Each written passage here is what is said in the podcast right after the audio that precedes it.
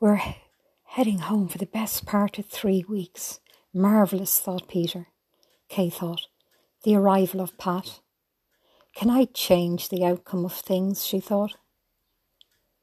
In two months, the war was over.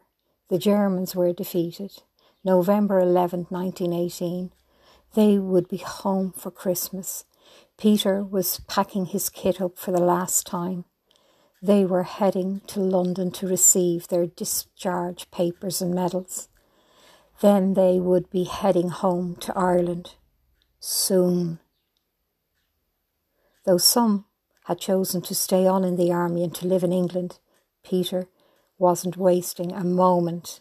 He was going to get home. Four weeks later, Peter falls from a tree.